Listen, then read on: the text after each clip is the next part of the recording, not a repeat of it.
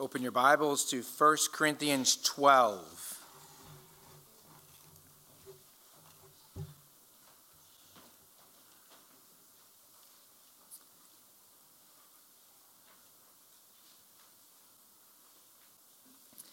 First Corinthians 12. We are preaching through the book of First Corinthians and are in the middle of chapters 11 through 14 that deal with worship matters in the local church. If I were to survey this congregation or other congregations around the country and the world and ask what matters when the church gathers, there would probably be a lot of answers. But 1 Corinthians 12 tells us that one key aspect that we must remember when we gather as a church is that each one of us in here matters. God's people matter. The church matters.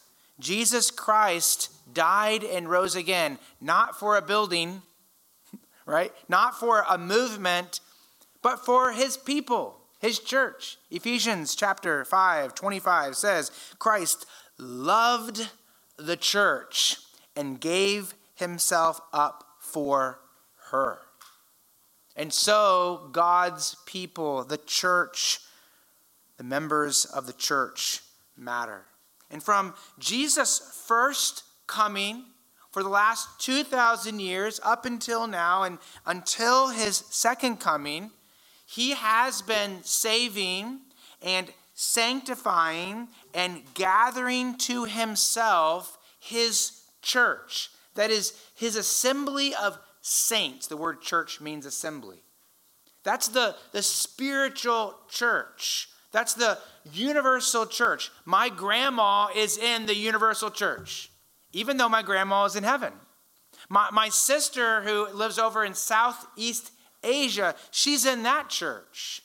And so are you if you are in Christ Jesus. And when you believe the gospel, where I really should say, if you have believed the gospel, but when you first believe, Christ immersed you, he spiritually baptized you into his church, and you are forever a part of his spiritual body, his church.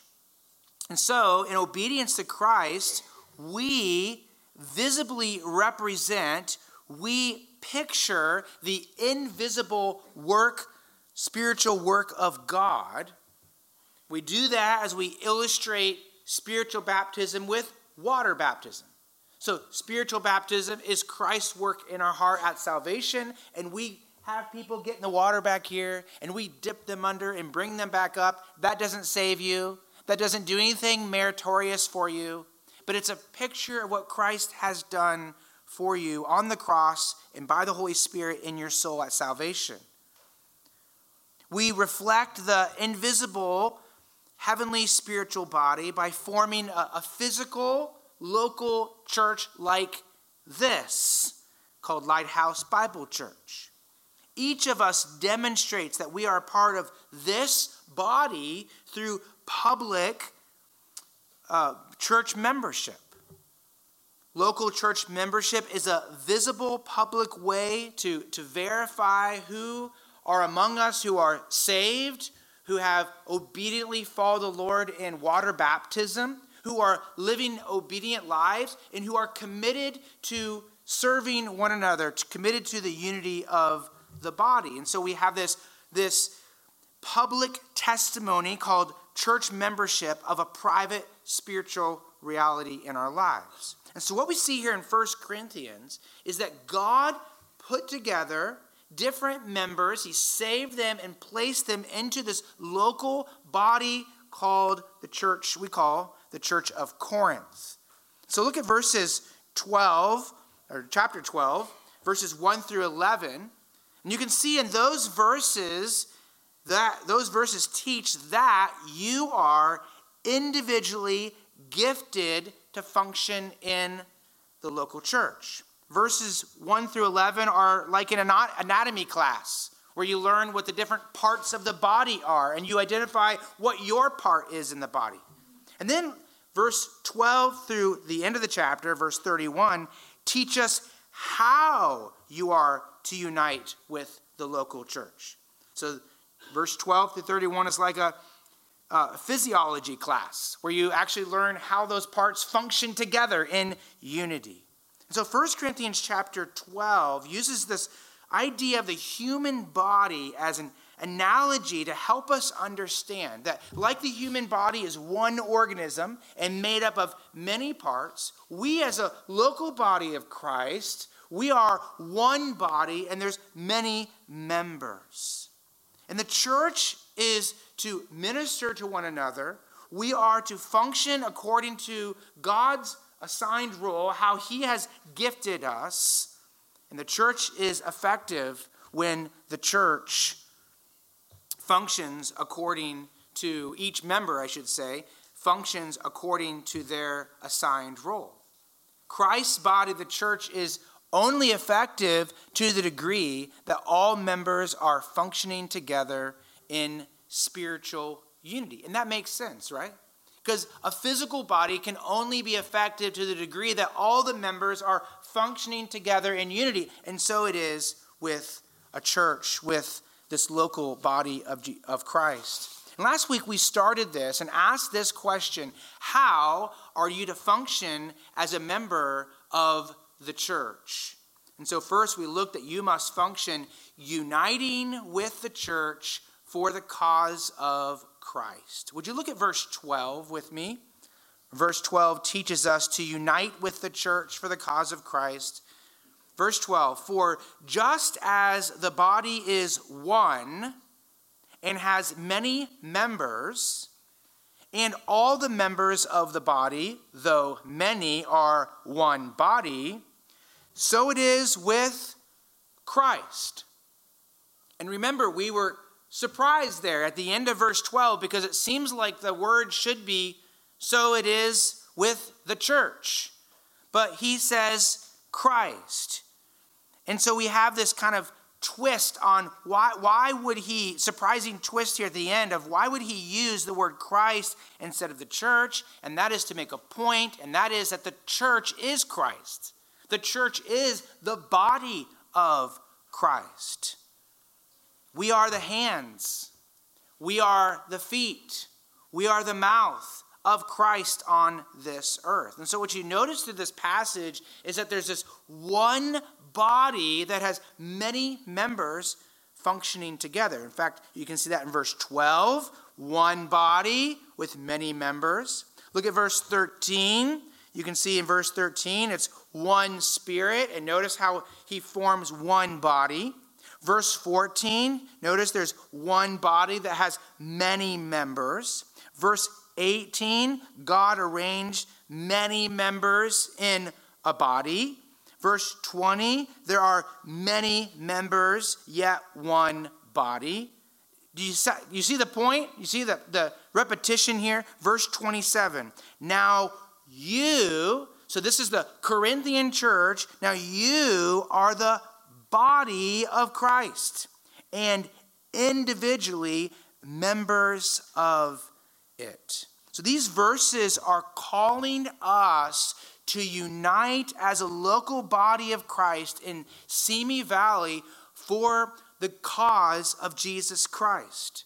The center of God's work on this earth is in and through the local church. I believe that with all my heart.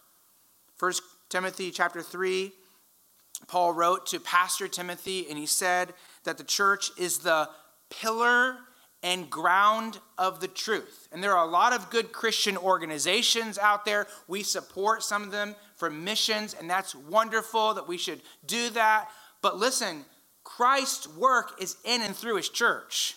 We are the body of Christ.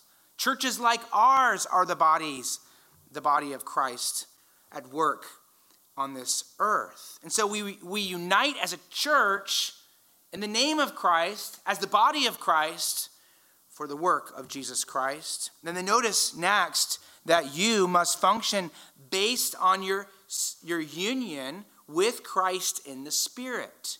based on your union with Christ in the Spirit. And so we unpacked this last week, verse 13.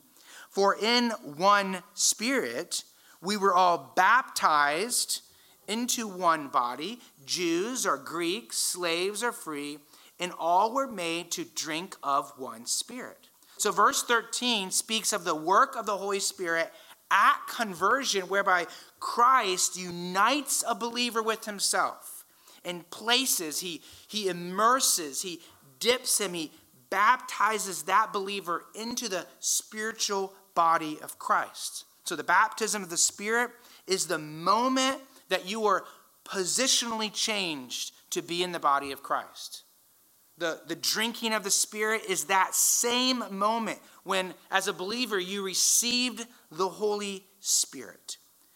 So I want to show this to you real quick. Would you go back to John chapter 7, verse 37? Go back to John 7, because Jesus spoke of this drinking of the Spirit. Jesus spoke of this receiving the Holy Spirit. John chapter 7, verse 37. Jesus stood up in front of a crowd of unbelievers, and he announced to them that if they were thirsty, speaking of spiritual thirst, they could come to him. John 7:37, the scripture says that Jesus said, "If anyone thirsts, let him come to me and drink." So Jesus is saying, if you're spiritually thirsty, like if you know that you need God, then you should come to Jesus, who is God, who is God in the flesh. And notice it goes on to say, what does it mean to come to Jesus? Whoever believes in me, as the scripture has said, out of his heart will flow rivers of living water. What is Jesus talking about? Well, John tells us. Now, this he said about the Spirit, whom those who believed in him were to receive, for as yet the Spirit had not been given because Jesus was not yet glorified. And so Jesus was speaking of the Holy Spirit that he would give us. He would ascend to heaven, he would send his Spirit. And when he sent his Spirit, it was a spirit, the Spirit was sent as a gift. When a person believes in the gospel, the Spirit comes and dwells in that person permanently so much so that they have living waters flowing out of their soul. It's like there's a there's a spiritual fountain that never stops in your soul and that spiritual fountain is the holy spirit. So go back to 1 corinthians chapter number 12 because the baptism of the spirit the drinking of the spirit are two are the same event that happen at conversion. Or i should say there, there are two events that happen at the same time at conversion it happens when you repent and believe the gospel. The baptism of the Spirit unites you with Christ, changes your position. The, the drinking of the Spirit gives you the permanent indwelling of the Holy Spirit. And what happened at that moment when the Spirit came into your soul? It changed your life, it changed your position. You went from a rebel to a son of God. You went from hellbound to a citizen of heaven. You went from a sinner to a saint, a holy one. You went from an enemy of God to being a friend of God. From a slave to sin to a son of your heavenly Father. And so notice all of those are positional changes. And when your position changes before God, it affects your practical function, right?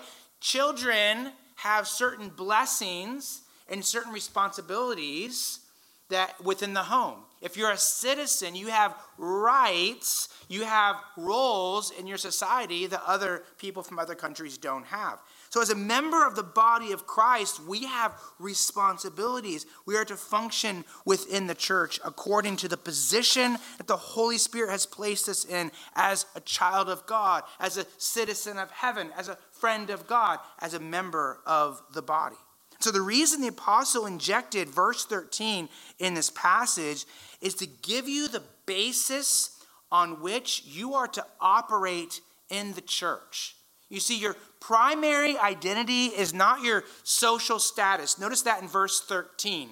It's not that you're slave or free. It's not that you have this job or you're employed at this place or you're this wealthy or you're this poor. Poor. That is not your primary social. That is not your primary identity. It's not also your your. It's not also your uh, your cultural status or your your your background. It's not whether you're Jew or you're or you're Gentile. Your identity is found in Jesus Christ. You see, many times our relationships, our, our status in society, if you're in school, the, the type of grades you get, or maybe you have a particular job that you love, your job becomes your identity. It's what defines you. It's the primary way that you identify yourself. But when you come into Christ, when you are brought into Christ by the Holy Spirit, that is not your, I should say, your primary identity is now Christ. You're not primarily identified by those other things of the world. They are important, they are a part of your life. But the primary purpose of your life, that which gives meaning to your life, is Christ. And so, therefore, because we have that position, we are to function as members of the body of Christ. And then notice, third, you must function as a church member rejecting the harm of isolation and envy and pride. Notice that starting in verse number 14. Verse 14 For the body does not consist of one member, there's no loners out there, but many. The human body is a, just a fitting illustration of the church. The human body is one organism, he says. It's made up of many parts, many members. Think about how the, the physical body interacts and works together and is interdependent and interconnected. I mean, I, I, can pick up my Bible right here. My hand picks up my Bible, and it's able to do that because my arm is working together with my hand and my elbow. And think about how all they're interdependent and they need each other. My eyes are necessary to see where my Bible is so I can pick that up. And even the fact that my hand is alive is only because I have a heart that's pumping blood to it, right? The point is, there's no such thing as a hand that is able to survive on its own. It needs to work together. In the same way, as a church, we must function as members who need one another. We must work in unity for the benefit of one another. A church member who is isolated, or, a church member who opposes someone else, actually hurts the whole body. To illustrate this, Paul personifies parts of the body. Look at verse number 15. If the foot should say, Because I am not a hand, I do not belong to the body, that would not make it any less a part of the body. So, so imagine a foot decides he wants to quit. He's done. He's going to walk away. Okay. And so the foot says, Everybody thinks I stink. Well, I'm done. I'm no longer a part of this body. And you know that hand? He's visible. Everybody sees him. He gets all the glory. You know, he writes, he raises his hand. It's like he gets, he, everyone is noticing him. And so I am going to not be a part of the body anymore. If a foot functioned that way, if a foot had that attitude, it would hurt not just the hand, it would hurt the entire body. And why is that? Because a member can't function in isolation. In the same way as members of a body, like this church, we can't operate in isolation from other members. There can't be members of Lighthouse Bible Church that say, I, I'm just going to sit this one out. In fact, I'm just going to come on Sundays. I'm going to slip in the back. I'm going to leave, and I just don't really want to be a part of everybody. That's not how a body works. It's dysfunctional. Everyone has a role. And not only do we need you, but you need us. I mean, spiritually, that's what the scripture is saying here is that we need each other for spiritual life. We need to help one another.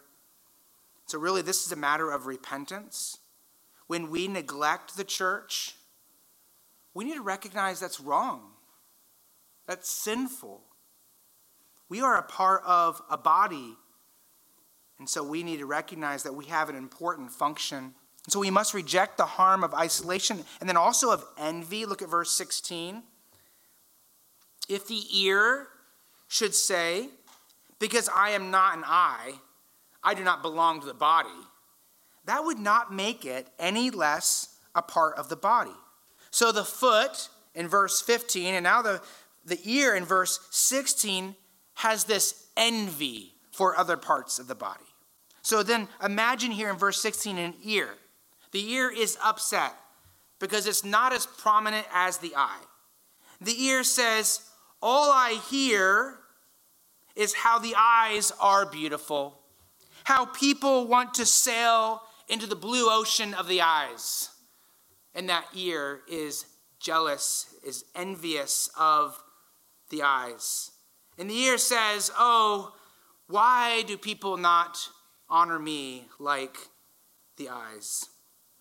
And see, this ear is wanting, is, is envious of the glory of the eyes. And you could see how an ear could be envious of an eye like that. Now, I know we're talking about personification, but just imagine that with me.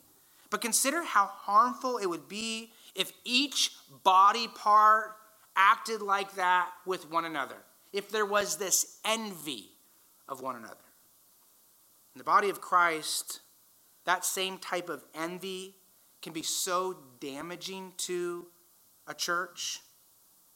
I don't often, we don't often publicly thank individuals.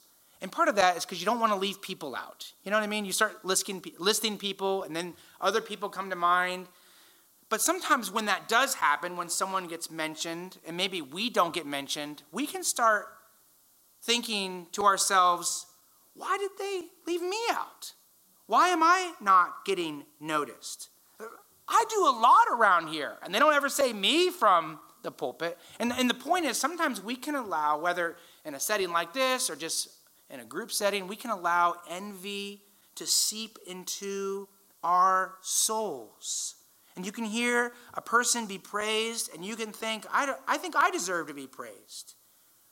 Now, envy will poison you. Proverbs 14:30, envy rots the bones. Envy steals your love for God. It kills your joy. Your envy ultimately will infect the rest of the church. And so, we need to recognize envy as a sin and recognize it as something that God hates. Let's confess the sin of isolation and envy, and then last of pride. Look at verse 17. Verse 17. The whole body, if the whole body were an eye, where would be the sense of hearing? If the whole body were an ear, where would be the sense of smell? So, so imagine a body desiring to all be eyeballs. So you have this piece of flesh that's rolling down the road and it's just filled with eyeballs. That's a monster, isn't it? That's a freak. That's not going to help anyone, is it? Sameness like that is not godliness. You see, sometimes people look for a church and they're looking for a church that's just like them. Like they have the same culture, maybe the same age, maybe the same likes and dislikes, and, and they think that Christ's likeness is people being like them. But actually, what the scripture is teaching here is that our differences are, are ordained by God, and actually, God uses that to serve one another. We should appreciate the differences. So notice verse 18, he says, But as it is, God arranged the members in the body, each one of them as he chose. If all were a single member, where would the body be? As it is, there are many parts, yet one body. The eye cannot say to the hand, I have no need of you nor again the head to the feet, I have no need of you. So now you see the, the I here is transgressing as well. He's saying, I don't need you. And so you see this pride here. I mean, imagine an eye puffed out and boasting. Hand, oh, the hand. You are not as important as I. Sorry about all the puns, okay? But it's the dad part of me, I guess. But, hand, do you know that an eye has two million working parts? Like, hand, how many working parts do you have? Probably not close to two million. Did you know that the eyes are the second most complex organ in the body after the brain? Hand, I am way more important than you. So you can imagine this eyeball puffing out in pride about that in that way. But then a speck of dust flies through the air and it flies into the eye. And then what does the eye do? Help, help, get this out. And it might blink and try to get it out. But then he says, Hand, please. In other words, what? He needs the hand. The hand all of a sudden is actually pretty important, isn't it? And so what you see here is that he's calling out this, this pride I don't need other people. I'm fine on my own. And so, what he calls us to here actually is humility. It takes humility to ask for help, it takes humility to receive help. You know, sometimes you have things during the week that are going on in your life, and, and then we find out like two weeks later that there was a tragedy in your life and we didn't know about it. Can you help us by letting us know what's going on? It, sometimes it takes humility just to say, hey, I'm struggling in this. Or maybe to say, even, hey, our marriage is struggling. And to come to one of the elders and say, can, can you help us? That's humility, isn't it?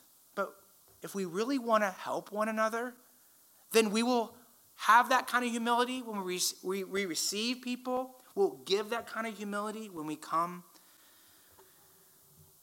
with an issue I think it's also so easy to perform our function with pride instead of humility. It's so easy, and if you're in a more prominent position, to have this high view of yourself, especially if you're really good at whatever it is. John Stott said, Pride is your greatest enemy, humility is your greatest friend. I think that's true within the church here as well.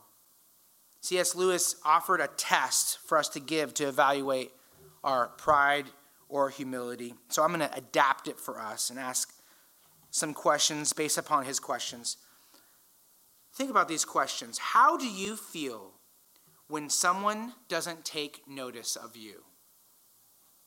So think about yourself in this church. You're serving in some way, you're doing stuff, maybe it's not seen.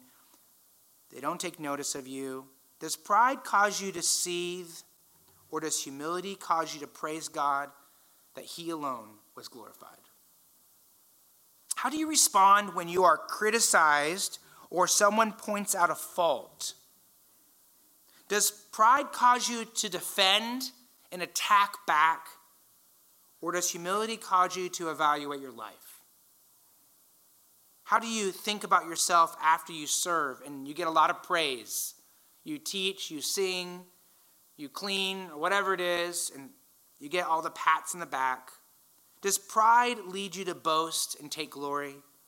Or does humility cause you to direct your praise back to the Lord? And so we must function rejecting the harm that pride and envy and isolation cause, not just to ourselves, but to the whole body. And then we must function Fourth, submitting to God's assignment for you. Look at verse 18. Verse 18, but as it is, God arranged, God placed the members, that's you, in the body, each one of them as he chose. The NIV translates this God has placed the parts in the body every one of them just as he wanted them to be. We believe in the sovereignty of God in our life, and do you realize that even in our function in the church, God is sovereign? God has placed you where you are in the body to fulfill a particular role. I mean, think about God's design of our human body. Isn't it incredible to think about? How ridiculous is it that, that modern secular scholars assert that the human body came about by chance? I mean, just think about how complex our bodies are, how interdependent our bodies are, how symmetrical and, and intricate each part of our body has a purpose, and, and actually, that purpose can only be fulfilled when another part of the body is also doing its part as well. I mean, there's an interdependence that it just can't evolve that way, okay? No matter how many millions of years you tack onto that. God has placed parts of our body in just the right place. I mean, think about our heart. Our heart is at the center of our body to pump blood to the extremities. God placed the heart behind the rib cage to be protected. God put your nose on your face. And I was talking with some kids at our uh, home group or people at our home group about this. And think about if your nose was just turned upside down, like the holes are up here. And we had all this rain this past week, and that water would go into your face and your nose, and you might drown just walking across the parking lot. God put the holes right in the right place on the underside. Our body is made up of billions of parts, even down to our DNA, and it's coded perfectly. It's amazing. It's not by chance, no evolutionary process. But here's the amazing part the same God who created and designed your body and placed each part in the right place is the same God who has given us this local body. And it's the same God who has placed you here to fulfill a particular function. And so, the, really, the question is this Are we operating, are we living with that awareness, with that perspective? I mean, did you come in here today and think, okay, God, you've brought me to this church? There's, there's someone in here, God, you want me to minister to. God, you're sovereign over this. You've placed me here. So we are to operate with that mindset, submitting to God's assignment for you. So when you're in the nursery, you're changing those diapers, and you're like, why am I doing this again? Remember, God has placed you there for the good of the body. When you're doing something that no one else is ever going to see, and it's dirty and it's gross, remember that God has placed you there. It's your assignment given by God. And then also notice, we, as members of the church, must function valuing and depending on other members. Valuing and depending on other members. Look at verse 18. But as it is, God arranged the members in the body, each one of them as he chose. If all were a single member, where would the body be? As it is, there are many parts, yet one body.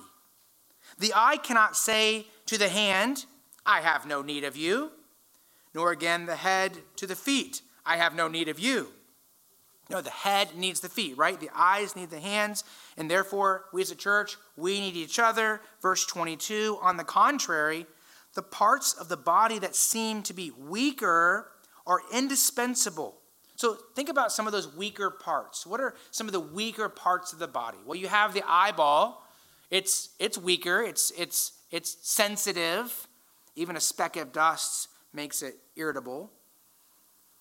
Is the eyeball dispensable? Can we say, oh, that's such a weak part? Let's get rid of the eyeballs. No? Like it's pretty important, right? I mean, think about the brain. The brain's pretty weak. It's fleshly, it's soft, it's fragile. It's necessary for life, right? I mean, we can't just say, well, that's such a small, that's such a fragile thing. We'll just get rid of that. Now, some people might think they can. They don't need their brain, but you do need your brain, right? It's indispensable. That's why there's this hard thing up here called a skull that protects your brain. That's why when our kids go on their bikes, we put helmets on them, right? Because we want to protect that very sensitive, weaker part. So we value and care for those weaker parts. Just because they're weaker doesn't mean they have less value. In fact, verse 23 on the parts of the body that we think less honorable, we bestow the greater honor, and our unpresentable parts are treated with greater modesty, which our more presentable parts do not require. So, so what are these less honorable parts of the human body? Well, look down at your feet right now. Everyone, look down at your feet. Do you see your feet? I'm not talking if you're overweight. I'm just saying, do you see your feet? And the answer is probably no, right? Unless someone has sandals on in here. Even then, you might have socks over that, right? Because it's cold. But you probably don't see it. Why? Because you have shoes on your feet. Your, your feet are hidden by shoes, and some of your shoes are 10 bucks. No, probably not anymore. Let's go 50 bucks. Maybe even as high as $500, right? You could have some very nice shoes on right now. So your feet are honored. It's maybe an unpresentable part. You don't typically parade your toes around to people. Some people do kind of gross, but you don't typically do that, right? It's an unpresentable part. And so we, we cover that. And the rest of our body, our hands, our brain, we cover our feet with something that's honorable. The, the point is here that we value the less honorable parts. Notice how they depend upon each other, they they care for each other. And that's what he's giving here as an illustration to say, in the same way that we are to value one another. We don't look at one person and say, oh, CEO of the company. He's very valuable. Oh, he works at Wendy's. Not very valuable. We don't look at that way. No, we're all in the body of Christ, and therefore we all have value within the body of Christ. And we all spiritually need one another. You can't spiritually survive on your own, you need the church. And so, we need to value and depend on other members. We were talking in our home group this past week about how to apply this. Is this talking about scheduled care? Is this talking about spontaneous care? So, I mean, what are we talking about? We talking about scheduled or spontaneous? What's the answer to that? And our conclusion was yes. Right? When I get up in the morning, I brush my teeth. That's scheduled every day. Try to teach your children to do that, right? You're like, that's something you do every morning, kids. And you wash your body, you wash your face, you schedule a time to eat, to have food, nourish your body. That's scheduled. Sometimes you even have something serious like a surgery that's scheduled. But then also there's this spontaneous care for your body. You know, you have an itch on your back, and so you itch your back. Or, or maybe you wipe your face. And the point is, in the same way, that you care for your body, we are to care for each other. And we're to care for the members of the body. There's the scheduled care. Every Sunday morning, we come to be nourished by the word. We come to care for each other. We gather in maybe home groups and other types of groups for edification. But also, there should be this spontaneous leading of the Holy Spirit whereby you're you're calling someone up or you're connecting with someone. It's not on the schedule it's not planned but you're like holy the holy spirit is directing you to say i'm going to love this person in this way care for this person in this way which leads us really to the last function. You must function caring for the other members look at verse 25 well we'll start in verse 24 middle of verse 24 but God has so composed the body, giving greater honor to the part that lacked it. Verse 25, that there may be no division in the body, but that the members may have the same care for one another. That is the reason God has placed you here at Lighthouse. One of the reasons is to care for one another. It's the reason he's given you these spiritual gifts. Notice that word care. It's a very interesting word. In Matthew chapter 6, verse 25, you find that same verb. Matthew 6, 25 says this Do not be anxious about your life. That's the word for anxiety, it's the word for worry, it's the word care. I'll actually like how the King James translates Matthew 6 25 it's a very literal translation. Take no thought. And so if you memorize the King James at one point in your life, Matthew 6 25, take no thought about your life because that's really what worry is. Worry is continually thinking about something that you cannot change. It's continually thinking about something you cannot change. So that's what that word cares is right there. It's, it's thinking about something continually. And so in our regular life, normal life, about ourselves, we are not to worry. So Matthew 6, 25, Philippians chapter 4, verse 6 says, Stop continually thinking about things you cannot change. But what should you do? Go to the Lord who's sovereign over everything, bring your petitions with thanksgiving, and he will give you peace. But now, here in 1 Corinthians 12 25, he says, You better start worrying. You better start thinking about something. Put something on your mind continually. What, or I should say, who are those people that you are to have on your mind continually? And that's each other. What, what are you to think about? And I think those are, those are the needs that we have. Those are each other's spiritual needs, that's each other's physical needs. Like there are needs that we have in the church. And, and actually, his instruction here is that we are to put our minds, we are to think about, we are to, in some sense, not sinfully, but to worry about each other.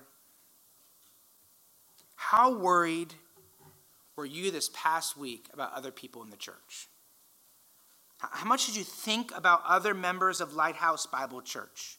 And again, I'm not talking about sinful worry, okay? We're talking about continually putting your mind on other people in the church. You're praying for them. You're going through the directory, you see this person, you say, Today I'm going to pray for this person. I'm putting my mind on that person. I'm bringing them to the Lord in prayer. You, you texted them, you called them. I think that includes our members. I think it includes our missionaries as well. Do, do we worry about our missionaries very much? Have you been worried about the rights? You're like, oh, Pastor Ben, what's there to be worried about? Well, I don't know anything right now necessarily, but there's daily needs they have, right? I mean, are you worried about the, the community pregnancy center? I mean, you know what I mean by that? It's like, are you putting your mind on that? Are you thinking throughout the, the week, oh, I wonder if there's a, a lady that's being counseled today to maybe um, abort her baby and maybe she doesn't know the Lord. And so, Lord, I, I pray for that. I pray for the community pregnancy center, provide for them. I pray you'll give wisdom. You know, you know what I'm saying? It's like we're putting our mind, we're caring for those people. Well, what does that look like, Pastor Ben? Well, verse 26. Verse 26 If one member suffers, all suffer together. When there's a tragedy in the church, we all aren't going to show up, okay? So don't get the wrong idea there. But we all want to care for you. It might be a text, it might just be a, prayer, but the idea is we want to, to be there for you. We should be there for each other. Or if one member is honored, all rejoice together. If, if one member rejoices, we rejoice with them, right? We had a, a, a little baby born into our church a couple weeks ago, right? Not into our church, I guess, but Tim and Maisie had a baby, and, and so we rejoice with that. Now, we didn't all show up at their door, but we're happy for them. Maybe you sent them a text, you sent them a letter, some of you gave them some gifts at their baby shower. But the point is, we do this together. And verse 27 now you are the body of Christ and individually members of it. And at the end of this chapter, Paul again lists the gifts God gave to this church in Corinth. I mean, notice verse 28 and God has appointed in the church first apostles second prophet prophets. Third teachers. Then miracles. This is this is individuals who are gifted to do supernatural things. And if you remember a couple weeks ago we talked about that these are sign some of these are sign gifts like miracles and healings. Those are sign gifts that were given to individuals to be able to verify the, the truth of the message of god's word. I do believe god can do miraculous things. It's not normal. In other words it's not natural it's supernatural. And it's not like there's a particular person in the church and that's the miracle person, okay? Or it's not like there's a particular person in the church and that's if you if you're sick, go to that person, they'll put hands on you, you'll be healed, okay? This, we're talking about individuals who have certain functions here, okay? So, but for the church of Corinth, that actually was the case. This is this is a budding church. This is this is a new church that started there, and the gospel was only about 20 years old. Christ had died and rose again and ascended only about 20 years before that. And so here you have the church that has these special sign gifts. And so you see that he says, helps, helping right there. I think probably helping is one of the most predominant gifts that you see in a church, and that's definitely in our church today. Administration, that's the ability to be able to organize, to, to arrange, to lead in that way various kinds of tongues. Again, this is a sign gift. It's someone being able to speak in another language that they do, that they do not know. And, and so here's his point there are a variety of functions, and there's some that are pretty spectacular, right? And there's some that maybe don't seem as spectacular. Not everyone has the same functions. And so to show that, he asked these questions. Look at verse 29. Are all apostles? What's the answer? No. Are all prophets? No. Are all teachers? No. Do all work miracles? No. Do all possess the gifts of healing? No. Do all speak with tongues? No. Now, there are people today that say that. If you're a believer, it'll be evidenced by you speaking tongues. Well, this and many other verses show that that's wrong. Do all interpret? No. But earnestly desire the higher gifts. What are those gifts? Well, we won't go through this uh, until a couple weeks, but 1 Corinthians 14, verse 1, you can see that. I think the higher gifts there are particularly prophecy. It's being able to declare God's word. So desire those higher gifts, and I will show you a more excellent way. What's the more excellent way? Chapter 13. And what's chapter 13? It's love. And the point is that what we do, we do because we love one another. So, in conclusion, let's ask ourselves are we functioning the way that God intends for us to function? Are you united with the church for the cause of Christ? Do, you, do we recognize, do you recognize those times when you get isolated, you pull back, or maybe you have envy, or maybe you have pride? Do you recognize that's a sin? You confess it, trust that Christ forgives you. Do you seek to go the opposite and ask God for grace to be humble, to unite, to love? Are you submitting to God's assignment where He's placed you? Are you caring? Are we caring for one another? Do we, do we really love one another? The next two weeks are going to be a lot of fun because we're looking at the love chapter. But you know the love chapter? It's about how we interact with one another. Do we truly love one another? God is saying here, He's put us together like a body to care for one another and to have this type of love. Let's ask God for the grace to make us the church He wants us to be. And that is a church that is like Christ. We are the body of Christ. Let's pray.